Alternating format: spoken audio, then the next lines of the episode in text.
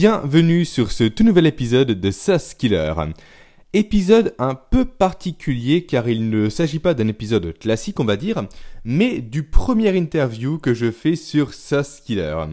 Et j'ai eu le plaisir de commencer les interviews avec Jérôme O'Haro, qui est une personne très connue et reconnue dans le domaine des SaaS skills. Alors je n'en dis pas plus, je laisse place dès maintenant à ma conversation avec Jérôme O'Haro. Alors bonjour Jérôme. Bonjour Jérémy, bonjour tout le monde. Oui, bonjour tout le monde, tu fais bien de le dire. Donc euh, déjà, merci à toi d'avoir accepté l'invitation pour ce podcast. Avec grand plaisir, merci de m'avoir invité sur ton plateau. Et donc, euh, l'idée, comme j'ai pu te le dire juste avant de commencer à enregistrer, c'est parler un peu avec toi des soft skills. Parce que quand on s'intéresse au domaine des soft skills, on tape soft skills sur Google et très souvent, c'est ton nom qui ressort. Alors, je me suis dit, pourquoi pas t'interviewer directement pour parler avec toi. Eh ben, très bien, bah, parlons, parlons. Donc forcément, avant le, podcast, j'ai fait quelques recherches sur ta personne, sur des sites obscurs et sombres. Non, euh, plus, précisément, j'ai acheté, tes deux livres que tu as coécrits, notamment le dernier qui s'appelle Soft Skills, tout simplement de mémoire, et qui est sorti il y a quelques semaines en arrière. C'est ça, donc euh, octobre 2018 aux éditions Duno. Et donc, au travers de livre, j'ai pu apprendre à te connaître un peu plus et j'ai vu que tu étais notamment spécialisé en map mending et en lecture rapide. Oui, c'est ça. En fait, euh, euh, si tu veux, j'ai euh, j'ai relevé les défis, on va dire, de compétition du cerveau, parce que oui, il y a de la compétition dans, dans ce domaine-là. Avant, moi, je faisais de la compétition dans les arts martiaux. Maintenant, je me suis reconverti, on va dire, dans la compétition du cerveau, ce qui fait un peu plus de bien à mon corps. Et euh, oui, donc je participe à des euh, au championnat du monde de, de mind mapping et de lecture rapide. Et j'ai eu du coup en 2018 le titre de champion du monde de mind mapping. Et là, en 2019, j'ai obtenu le titre de champion du Royaume-Uni en mind mapping et de vice-champion en, en, lecture rapide, toujours au Royaume-Uni. Et c'est euh, justement la, la, première question que je voulais te poser. Comment on détermine un champion du monde en map ending et en lecture rapide? J'arrive pas à comprendre comment peut se dérouler, euh, grosso modo, le championnat. Bah, en fait, pour, bah, pour la lecture rapide, c'est assez simple. C'est, euh, on te donne un livre, un livre qui n'a jamais été publié. Donc, par exemple, moi, j'organise également avec Nicolas Lisiac le championnat de France de lecture rapide mind mapping. Donc, on connaît bien comment ça, ça fonctionne. Donc, on, on, prend un livre jamais publié, un livre de fiction, donc généralement un roman, euh, et ensuite on donne aux participants au maximum deux heures pour lire l'intégralité de l'ouvrage. Donc, euh, l'objectif, c'est que les personnes le terminent avant les deux heures, et à l'issue de euh, bah, de la lecture, euh, les participants doivent répondre à une vingtaine de questions. Parce que oui, euh, l'objectif c'est de lire et de comprendre, parce que sinon ça n'a aucun intérêt. Euh, et du coup, donc il y a 20 questions précises qui ont été préparées soit par l'éditeur, soit par l'auteur, pour laquelle bah, il y a un barème et après bah, on détermine du coup le, les meilleures performances en faisant un ratio entre le mot, le nombre de mots par minute que l'on peut calculer parce qu'on sait combien de mots il y a dans un ouvrage et par rapport au temps euh, qu'a passé chaque euh, candidat à le lire. Euh, et on compare ça par rapport au taux de bonne réponse. Et avec ce ratio, on arrive à faire un classement, un classement qui permet de déterminer qui sera le champion et, et, et meilleur en, en, lecture rapide. Et pour le mind mapping, ben en fait, pour le championnat du monde, il y a trois épreuves. Il y a une épreuve de mind mapping d'un discours, euh, ensuite une épreuve de mind mapping d'un écrit, donc un ouvrage, et ensuite euh, une épreuve de euh, mapping freestyle, c'est-à-dire une mind map que les participants vont préparer à l'avance et réaliser la meilleure performance possible aujourd'hui. Et ensuite, il y a tout un barème à remplir, tout un une grille d'évaluation à, respecter en fait pour pouvoir déterminer bah, qui sera médaillé. Et en fait, te dire bah, quel est le lien entre cette pratique-là et les soft skills? Bah, Pour moi, ce sont réellement les soft skills, ma, pratique des soft skills qui m'ont permis de me préparer de manière optimale à ces compétitions-là et à obtenir ces titres. Pour moi, il y a vraiment un lien indissociable entre la pratique du mind mapping et de la lecture rapide et euh, des soft skills. C'est justement ma, ma question suivante, donc tu me, tu me devances un peu. Je voulais savoir si à l'origine, justement, tu, tu as développé tes soft skills ou tu es rentré dans le, euh, le domaine des soft skills, on va dire, via le map mapping et euh, via la lecture rapide ou si c'était l'inverse? Et donc, c'est donc l'inverse. Tu as fait les soft skills et après, ça t'a aidé à développer tes compétences en lecture rapide et en mind mapping. En fait, c'est voilà, c'est j'ai commencé, on va dire, d'un point de vue historique sur les soft skills c'est comme ça que j'ai démarré ma carrière en fait en faisant d'abord des, des cours et de la recherche en, école de commerce, ensuite des ouvrages, ensuite des conférences et du coaching, etc. Et petit à petit, bah, euh, grâce à mon associé euh, Nicolas Lisiac, j'ai été amené à entrer dans ce monde de la lecture rapide et du mind mapping et je me suis rendu compte en pratiquant que la pratique même de ces disciplines-là me permettait de développer aussi des soft skills et que ce sont les soft skills qui me permettait d'être meilleur là-dedans aussi. Donc ça va vraiment dans les deux sens en fait. Donc, par exemple, pour la lecture rapide, on est obligé de travailler sa concentration, son endurance, sa, sa capacité à mémoriser, sa créativité. Pour le mind mapping, c'est un peu la même chose, avec la capacité à structurer, à organiser, à, libérer sa créativité, et que euh, bah justement, bah, toute cette pratique-là me rendait meilleur dans mon quotidien professionnel, et que ma pratique des soft skills me rendait meilleur dans ces deux disciplines. Tu parles de créativité, tu parles de concentration et d'autres soft skills. justement, comment toi, tu travailles sur ces compétences-là? C'est un travail qui est quotidien, tu as des routines, tu as des choses que tu mets en place? Hmm. en fait, oui, j'ai plusieurs euh, axes euh, que, que je travaille, alors que bah, sur moi-même, mais qu'après, bien entendu, j'utilise dans, dans mes séances de coaching avec mes clients. Il y a tout d'abord euh, l'axe de, des routines, c'est-à-dire que oui, j'ai une routine matinale dans laquelle je vais travailler toutes les compétences dont j'ai besoin pour relever le gros défi du moment. Donc par exemple, quand je suis en train de me préparer pour une compétition, j'identifie les soft skills dont j'ai besoin pour pouvoir obtenir le titre. Et bah, tous les matins, j'assure entre guillemets le minimum nécessaire et suffisant pour pouvoir développer ces soft skills là.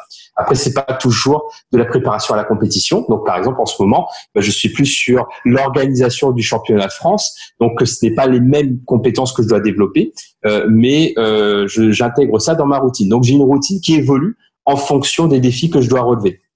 Donc il y a cette dimension routine, mais il y a aussi cette dimension réflexe, c'est-à-dire que bah, je vais adopter des, des, nouveaux réflexes, des nouvelles habitudes en situation pour pouvoir activer les soft skills dont j'ai besoin à ce moment-là.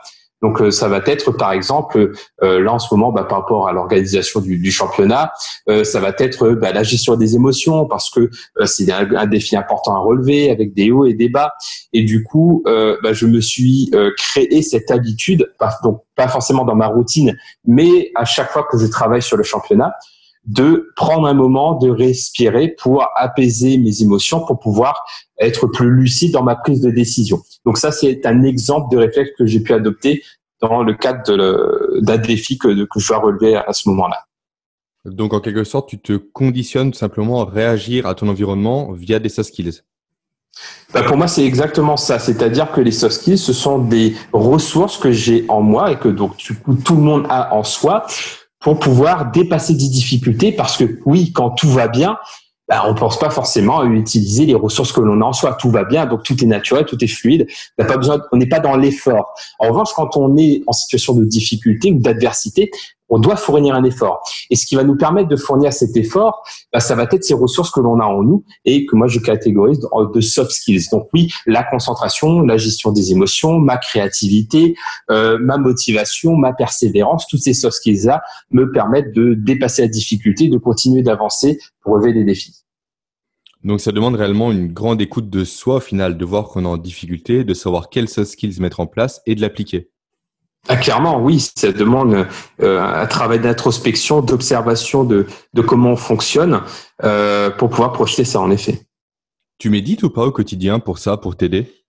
Oui, oui, clairement. Euh, je pratique. Ben, j'ai plusieurs pratiques d'entraînement de l'esprit en fait. Donc il y a la dimension méditation qui permet d'être d'être en observation sur soi-même, euh, à la fois sur la dimension émotionnelle, corporelle, mais aussi mentale. Euh, mais après, je pratique aussi tout ce qui est euh, euh, visualisation, technique de respiration, pour être plus dans l'entraînement dans ce cas-là, plutôt que dans l'observation. Donc j'ai plusieurs disciplines d'entraînement de ce côté-là, oui. D'accord. Et en parallèle, tu accompagnes et tu coaches des personnes comme moi, par exemple, à développer leurs soft skills. C'est bien ça?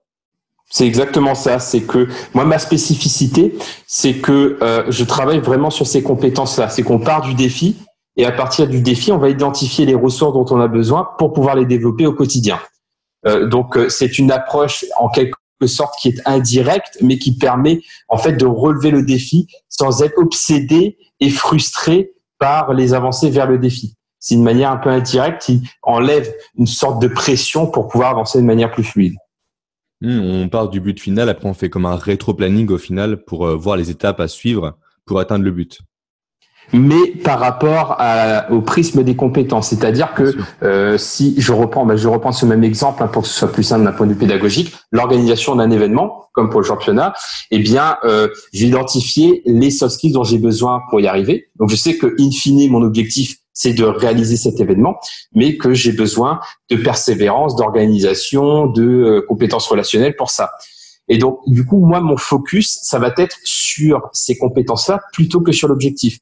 Et de cette manière, je vais pas avoir la pression de cet objectif final en me disant ah il faut à tout prix que mon événement ait lieu, que ça se passe bien, euh, mais plutôt me focaliser sur moi en fait et sur ce sur ce quoi j'ai la maîtrise parce que l'événement est conditionné pas uniquement par mes actions, mais aussi par euh, tout un tas d'éléments extérieurs sur lesquels je n'ai aucun contrôle. du coup, si mmh. je mise tout là-dessus, eh bien, euh, je risque de euh, d'avoir des, bah, des, des soucis de stress parce qu'il y a des choses qui m'échappent. Alors que quand je suis focalisé sur mes soft skills, mes compétences et donc sur moi, une dimension de contrôle, de maîtrise qui me libère du stress. Super intéressant. Et euh, du coup, comment tu fais, toi, pour identifier les compétences dont tu vas avoir besoin ou dont tes clients que tu coaches vont avoir besoin pour atteindre l'objectif? Alors là, c'est la pratique en fait. Ça m'a pris pas mal d'années en fait de pratique pour pouvoir avoir ce réflexe-là. Je dirais c'est déjà d'étendre son vocabulaire parce que ce sont des mots à l'origine. Euh, donc on doit trouver des bons mots par rapport à, un certain besoin. Donc de d'étoffer son vocabulaire par rapport aux soft skills, comme par exemple pour l'intelligence émotionnelle, bah, notre intelligence sera plus fine si on arrive à, nommer avec plus de finesse et de précision les émotions que l'on vit. Donc, je dirais qu'il y a toute cette compétence-là à travailler sur le vocabulaire. Et ensuite, bah, ça va être du test and learn, de l'expérimentation, parce que des fois, bah oui, on peut se planter, mais c'est en, testant, en essayant de deviner, en fait, qu'on devient de plus en plus euh, euh, fin dans notre capacité à les identifier. Donc, c'est vraiment la pratique après. D'accord. Ça marche. Et euh, est-ce qu'il y a des... Bah, la réponse est oui, je sais, parce que j'ai lu tes deux livres. Mais est-ce qu'il y a des soft de base, on va dire, à acquérir? Un socle, on va dire, par lequel on doit passer pour développer par la suite ces autres compétences comportementales bah, Je dirais que euh, ça dépend vraiment des personnes. Euh, c'est vrai que dans le premier ouvrage de Reflex Skills, on partait de, de compétences piliers euh, qui reviennent souvent comme la conscience, euh, l'esprit d'entreprise, l'esprit d'entreprendre, la confiance et la synergie. Donc c'est vrai que ces quatre compétences-là sont quand même des piliers parce que la conscience permet d'avoir conscience justement de nos challenges, de notre environnement et de nous-mêmes pour pouvoir identifier les soft skills dont on a besoin. L'esprit d'entreprendre, c'est comment je peux être proactif et actif pour vraiment passer à l'action. Parce que si on ne fait qu'intellectualiser tout ça, ça ne fonctionne pas. Il faut vraiment passer à l'action. Euh, et, euh, et ensuite, la confiance, bah, c'est ce qui permet de durabiliser tout ça et pas juste faire un coup d'éclat comme ça de temps en temps et ensuite ne rien faire. L'idée, c'est d'être constant ensuite, la synergie, bah, c'est plus pour la partie, euh, bah, oui, je travaille sur moi, mais je vais interagir avec les autres, travailler en, collectif. Euh, et je dirais que ça, ça revient souvent, ces quatre compétences-là. Après, euh, ça dépend vraiment des personnes et de leurs objectifs. Donc moi, je vais jamais euh, travailler sur euh, les compétences que je pense que tout le monde doit avoir, parce que ce n'est pas moi de juger ça. Et d'ailleurs, ça se trouve, les personnes ont déjà travaillé euh, ces compétences-là.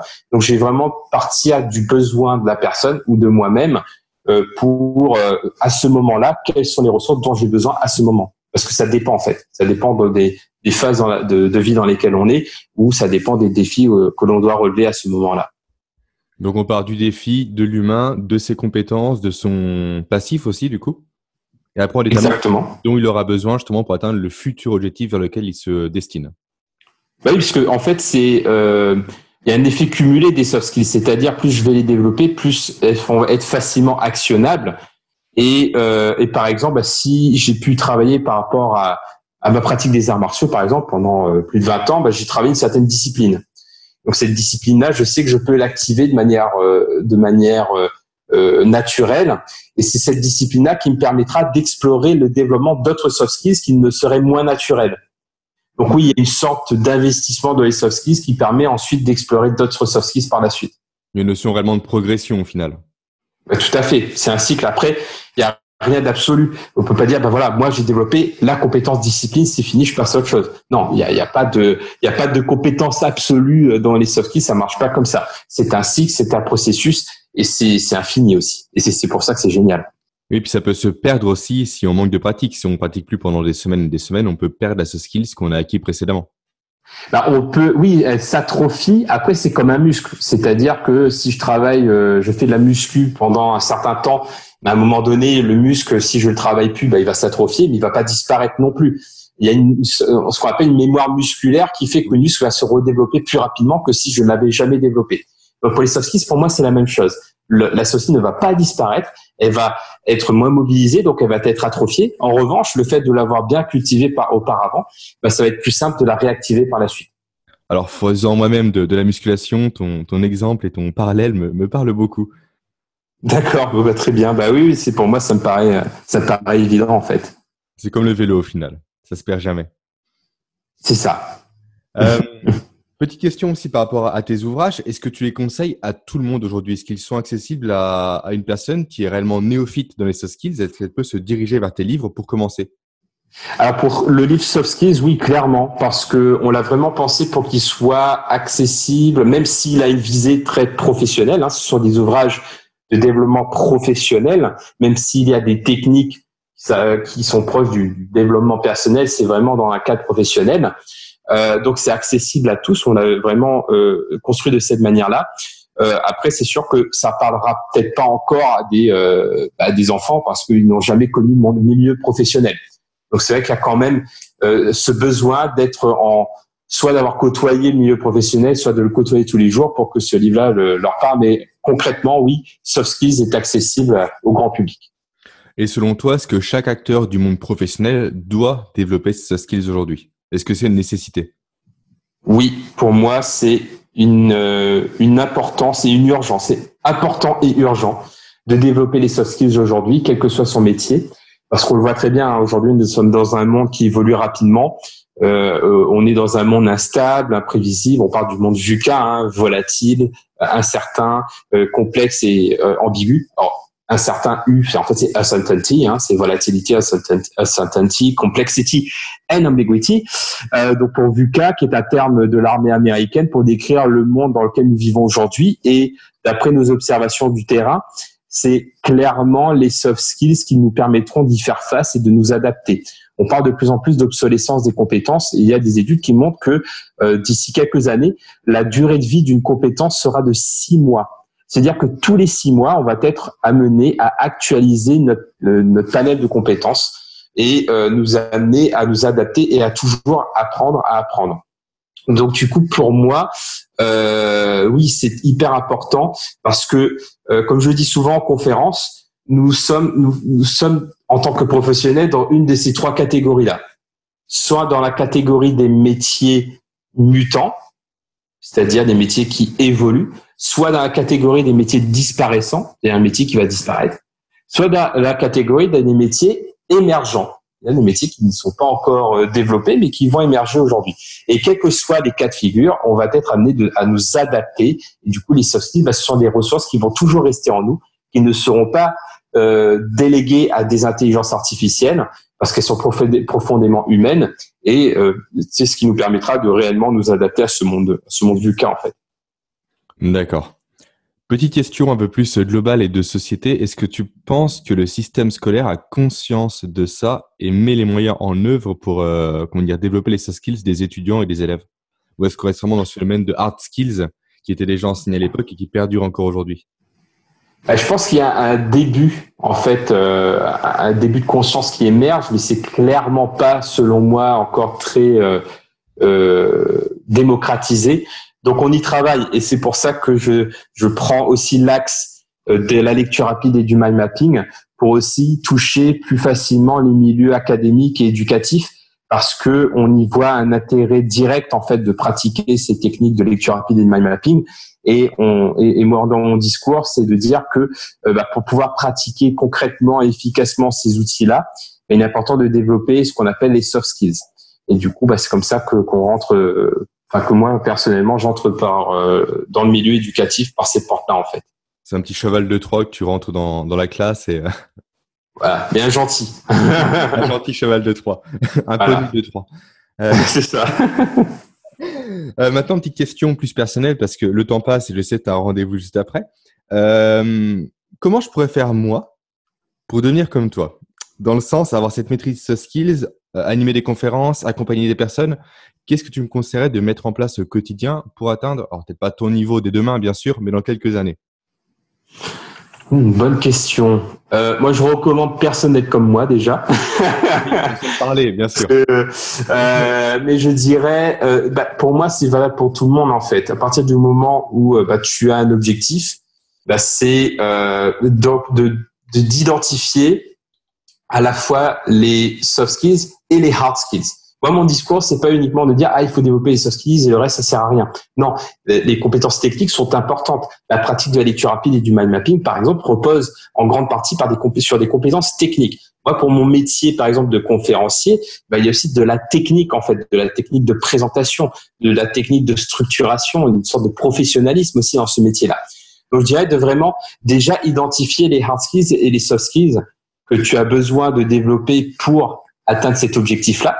Donc ça implique que tu, tu vois une vision claire de l'objectif que tu as envie d'atteindre.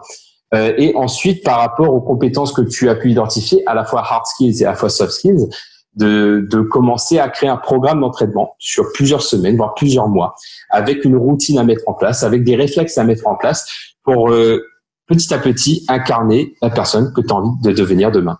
Et moi, c'est comme ça que j'ai procédé pour devenir champion du monde. Je me suis dit, OK, aujourd'hui, si je veux incarner le champion du monde, qu'est-ce que je dois incarner? Et du coup, bah, c'est comme ça que ça s'est passé. Et je pense que ça se passe comme ça pour tout, en fait. Et euh, voilà, moi, que je, je conseillerais ou que j'orienterais comme action à mettre en place pour les personnes qui ont envie d'atteindre un objectif. Donc, on est réellement sur de la projection, sur de la visualisation de l'objectif final. Et oui, de la mise en action. C'est-à-dire qu'il y a, de la visualisation, mais il y a aussi de, de la programmation et surtout de, de la mise en action, oui, clairement. Très bien. Euh, on va arriver à la fin de, de cet enregistrement. Euh, toutes les personnes qui veulent en apprendre plus sur toi, éventuellement te contacter ou même être accompagnées par toi, peuvent te contacter comment?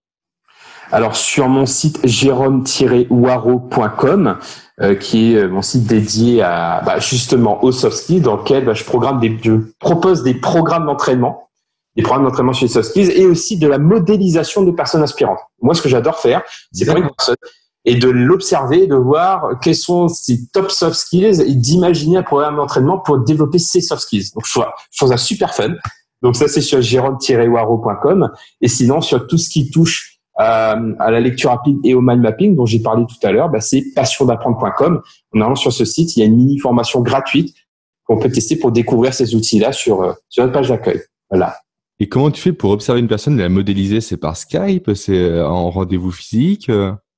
Ça dépend en fait. C'est des si c'est des personnes que j'ai pu côtoyer comme Tony Buzan qui est le créateur du mind mapping, bah, j'ai passé pas mal de temps avec lui et du coup bah, je l'ai observé de cette manière-là. Ensuite pour des personnes qui ne sont plus de ce monde comme Léonard de Vinci que ça qui va être mon prochain cours, bah, je me documente. Voilà, je, je fais une liste de documentaires, euh, j'ai pris plein de bouquins et je, je, discute beaucoup avec des personnes qui sont fans de lui pour euh, me projeter. Donc voilà, c'est pour moi c'est un exercice de de créativité. En fait, c'est un jeu. Je prends pas trop sérieux sur cet exercice-là, mais je pense que ce jeu-là aide les personnes à, avoir des idées sur comment bah, développer ces soft skills de ces personnes inspirantes. Et puis se référer à quelqu'un de tangible, on va dire, donc ça aide également à l'apprentissage. Clairement, oui. Eh ben, merci pour, euh, pour tout. Jérôme, tu as un petit mot de la fin euh, à nous donner, à nous dire?